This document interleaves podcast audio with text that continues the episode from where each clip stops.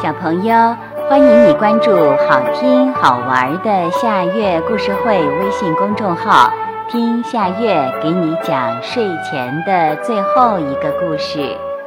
你准备好了吗？现在夏月故事会开始了。象鼻子桥。森林中有一条小小的河，河不宽。小猴子、小狗熊一跃就过去了，可小白兔、小老鼠就不行，它们太小了，跳不过去，常常待在河边发愁。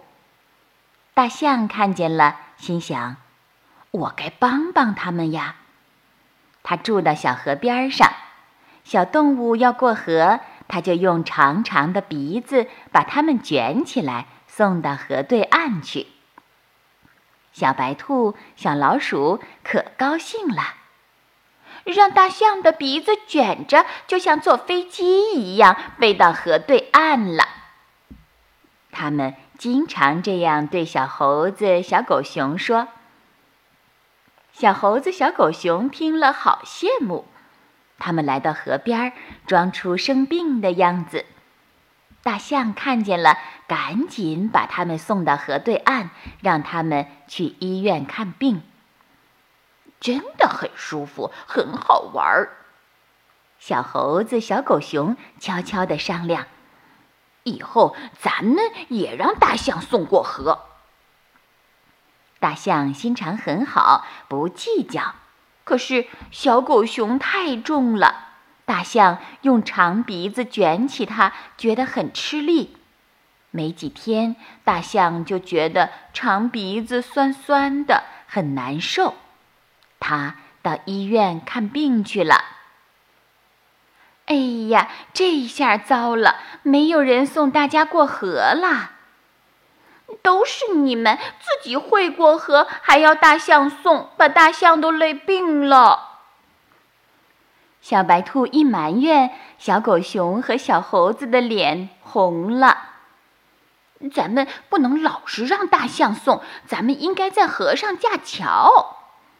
小猴子想了个主意：“对对对，我这就去砍树。”小狗熊说着跑了。咱们把桥做成象鼻子的样子。这样以后，我们从桥上走过，就会觉得还像坐在象鼻子上一样。小白兔说。于是，小老鼠在小狗熊砍来的树干上啃呀啃呀，啃成一个象鼻子的样子，真有趣。然后，大家齐心协力把桥架上小河，现在过河真方便。大象看完了病，急急忙忙地赶回来。它惦记着小动物们呢。远远的，它看见小河上有一个弯弯的东西。嗯，那是什么？大象走近一看，啊，原来是座象鼻子桥。现在不需要你送我们过河了。小动物们笑盈盈地对大象说。不过，我们希望你还是和我们住在一起。我们需要你这个热心的大朋友。大象卷起长鼻子，高兴地点点头，说：“好好，我一定还和你们住在一起。”